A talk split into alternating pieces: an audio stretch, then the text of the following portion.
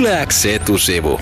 Miten jatkuva puhelimen tsekkaaminen vaikuttaa ihmiseen ja mistä esimerkiksi tylsyyden kokeminen johtuu? Tätä kaikkea tutkii Eeva Raita, joka osallistuu tutkimuksensa kanssa myös Slassin Science Pitchaus-kisaan, eli tiedepitchauskisaan, jossa tutkijat kisailee tieteen näkökulmasta. Moi Eeva, tervetuloa etusivun vieraaksi. Kiitos, mahtavaa olla täällä. Puhutaan eka tästä sun tutkimuksesta. Mä just äsken tsekkasin mun puhelimen ja sinne ei ollut oikeastaan tullut niin kuin juurikaan mitään. Mulle tuli siitä aika yksinäinen olo, vaikka mä oon täällä 15 000 ihmisen keskellä. Mistä se johtuu? No just näin se menee ja mä luulen, että, että itse asiassa tämä on se, mitä ihmiset eniten kuvailee meille. Eli just se, että kun sitä tsekataan niin järjettömän usein, niin siellä ei oikeasti enää ole mitään. Meidän omissa tutkimuksissa me ollaan havaittu, että tavallaan me ollaan vähän niin kuin, meistä on tulossa vähän tämmöisiä addiktoituneita hiiriä. Me vaan niin kuin, me ei voida sille mitään. Meidän pakko taas mennä vähän, että jos siellä olisi jotain ihanaa, ja sitten siellä ei enää ole Miksi mitään. miksi me ollaan addiktuneita, addiktoituneita hiiriä näiden älylaitteiden kanssa?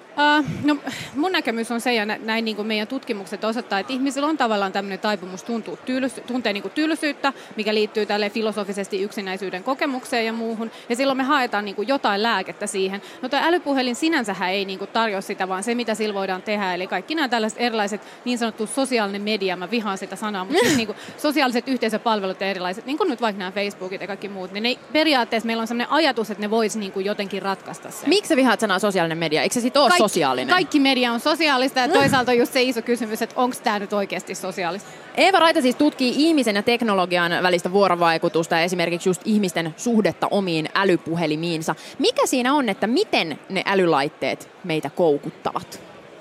No toi on tosi hyvä kysymys. Siis se on tosi kiinnostavaa, että miksi ne on niin järkyttävän koukuttavia, koska meidän tutkimuksessa me ollaan havaittu, että yleensä silloin kun ihmiset, me, me tehtiin tutkimus silloin 2090, kun niin monelle ei vielä oikeasti ollut näitä, ja me annettiin jengille näitä puhelimia. Se oli pari päivää, minkä jälkeen lähes kaikki meidän tutkittavat oli aivan koukus niihin laitteisiin, ja mikä oli parasta, koska siinä vaiheessa osassa oli vielä aika huonoja pattereita, tai siis niin kuin akkuja, niin ne oli aivan rikki, kun yhtäkkiä se akku ei toiminut, ja ei jotenkin päässytkään sen laitteen Mutta onko se joku luokse. ominaisuus, mikä tässä, mulla on nyt kädessä mun älypuhelin, siis onko tähän istutettu joku, joku magia Joku vai joku niinku mikrosiru vai mikä? Et mikä se on, että onko se tämä vai onko se oikeasti minä? Joo se, joo, se ei todellakaan ole siinä, to, toi on hyvin muotoiltu. Ei tietenkään se ei ole siinä laitteessa, vaan se on pohjimmiltaan, mä väittäisin, että se on meissä ihmisissä, ja se on siinä, just siinä niin kuin yksinäisyyden ahdistavuudessa, mikä meissä kaikista on. Valitettavaa kyllä, näin se on. Kukaan meistä ei halua olla yksin. Ja sitten me yritetään tuolta niin löytää sitä ratkaisua siihen, yritetään saada niitä kontakteja, mutta sitten oikeasti se ei mun mielestä, ja sitä mä oon niin pitchaamassa huomenna, niin se ei mun mielestä vielä riittävällä tavalla tuo meille. Mä käytän englanniksi sanaa intimacy, sillä on vähän niin kuin, se on ehkä läheisyys tai joku tällainen, se- mikä se voisi Se on vähän niin kuin jonkinlainen korvike sille. se on korvike sille läheisyydelle. Liian usein se on vain korvike. Mä yritin miettiä näitä älylaitteita om- omaa, niitä, tai niin sitä, mitä mä itse käytän niitä ja, ja miettiä sitten historian taaksepäin.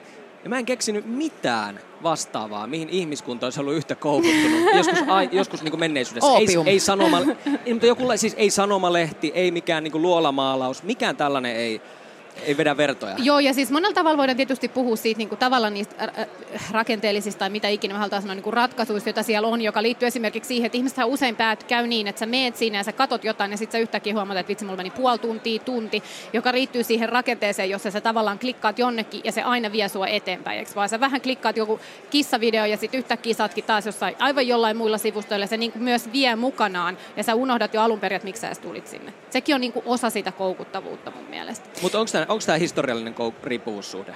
Historiallinen riippuvuussuhde. Siis siinä mielessä historiallinen just, että se on niinku, Erityistyyppinen, niin, tarkoitatko sitä? ainutlaatuinen tavallaan. Tällaista ei ikinä ennen ollut. Niin. Ei kukaan Tosi- varmaan ollut niinku tuleen, kun tuli keksittiin, tai johonkin faksiin tai, tai sähköttämiseen. Tosi, tosi hyvä kysymys. Uskaltaisiko noin nyt väittää? No kyllä siinä jotain tosi erityislaatuista on. Ja täytyy sanoa, että musta on kiinnostava. Joka kerta kun mä puhun tästä ja muuten, niin ei nyt ainakaan kukaan sille, että mistä ihmeestä sä puhut tai kuulostaapa erikoiselta. Vaan kyllä, kyllä se aina alkaa sille, että ihmiset kertoo niitä omia storeja, että itse just noin toi menee ja mulla on omaa kokemusta tästä. Kyllä sä mun mielestä uskallat sanoa noin, koska sunhan pitää niinku myydä tää sun juttu ja nämä sun tulokset. Siitähän tässä on kyse. Eeva Raita osallistuu huomenna täällä Slashissa järjestettävään Science Pitching-kisaan, eli siis tiedepitchaukseen. Siis huomenna sä Eeva nouset tänne Slashin siis isoimmalle lavalle pitchaamaan sun omaa tutkimusta. Jännittääkö? No kyllä täytyy myöntää, että kyllä se vähän jännittää. Oletko harjoitellut jotenkin? Ollaan harjoiteltu ja meillä on ollut aivan mahtava, mahtava porukka tuolta Kaskasmedialta, jotka on niinku tsempannut meidät vuosiin niin, että meidän esitykset on oikeasti just sellaisia, että on hyvä fiilis mennä vetämään. Miten sitä oikeasta pitchaamista harjoitellaan? No sitä harjoitellaan ihan käytännössä niin, että sitä vedetään tosi monta kertaa. Ja myös me ollaan katsottu ihan oikeasti niin kuin slide by slide, että minkä näköinen se meidän storyline on, että me saadaan semmoinen kiva narratiivi, koska meillä on kolme minuuttia aikaa ja se on aika lyhyt aika. Miten sä oot tehnyt, että sä vältyt siinä sun pitchauksessa tiedejargonilta? Mm, no toi on hyvä kysymys. Mä luulen, että mä en ole ehkä ihan nyt näitä pahimpia syyllisiä, syyllisiä siinä, koska mun, mun oma aihe on niin, niin tämmöinen niin käytännönläheinen. Mutta kyllä me ollaan mietitty myös just niitä sanoja, mitä me käytetään, jotta ne on sellaisia, että oikeasti jokainen ihminen voi ymmärtää ja tulla sisään siihen, mitä, että mikä se meidän pääsanoma on niin kuin niiden kaikkien hienojen sanojen. Ihanaa. Eeva Raita lupaa, että hän ei huomenna puhu vaikeita. Mä lupaan, mä lupaan. Mä lupaan. Eeva, miten tällainen kaupalliselle alalle ominainen idean myyminen istuu riippumattoman tieteen ja tutkimuksen esittelyyn? No. Et eikö, eikö se ole vähän, vähän tota pelottava kehityssuunta, että myydään myymisen vuoksi? Jääkö se asia jotenkin paitsioon? Toi on mun mielestä tosi, mun oma suhde tähän on, niinku, tämä on nyt tämmöinen henkkoht mielipide, on hyvin semmoinen ristiriitainen. Mä monella tavalla näen, että se on älyttömän niinku, hyvä juttu, että meidän ehdottomasti täytyy osata, niinku, ne, ne, positiiviset puolet siinä on esimerkiksi se, että tieteentekijöiden täytyy oppia tiivistää asioita. Jos me halutaan oikeasti vaikuttaa julkiseen niinku, keskusteluun, me halutaan olla mukana päätöksenteossa, niin me ei voida just niinku, mennä sen meidän jargonin taakse, vaan meidän pitää saada sieltä ne niinku, pääkohdat ulos, meidän pitää saada niitä semmoisia niinku, kolmen pääpointin listia, listauksia, että, että nämä jutut on tärkeitä. Mutta sitten tietysti, jos se menee vaan siihen, että me ollaan tavallaan jotenkin sen niin kuin markkinalogiikan niin kuin armoilla ja meidän täytyy tehdä vain tutkimusta, jolla jotenkin tuotetaan järjetön rahaa, niin sitten sitten me ollaan varmaan väärässä suunnassa. Onko tämä kehityssuunta myös jossain määrin välttämätön? Siis kun me mietitään, minkälaisessa tukalassa tilanteessa esimerkiksi tiede ja vaikka yliopistot tällä hetkellä Suomessa on. Me ollaan kuultu Helsingin yliopiston tuhansia koskettavista, koskettavista YTistä. Tällä viikolla Aalto-yliopisto ilmoitti, että, että 300 saa potkut. Onko se tavallaan nyt vain pakko myös mukautua tähän vähän niin kuin jonkinlaiseen markkinalogiikkaan? No,